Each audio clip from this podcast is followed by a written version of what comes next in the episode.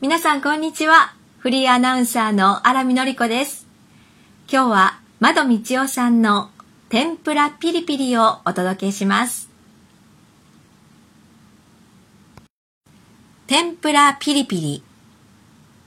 ほら、お母さんが今年もまた天ぷらピリピリ揚げ出した。みんなが待ってたしその実の天ぷらピリピリ揚げ出した。つくつく胞子が今朝泣いたら、もうすぐピリピリ揚げ出した。子供の時におばあさんから習った通りに揚げ出した。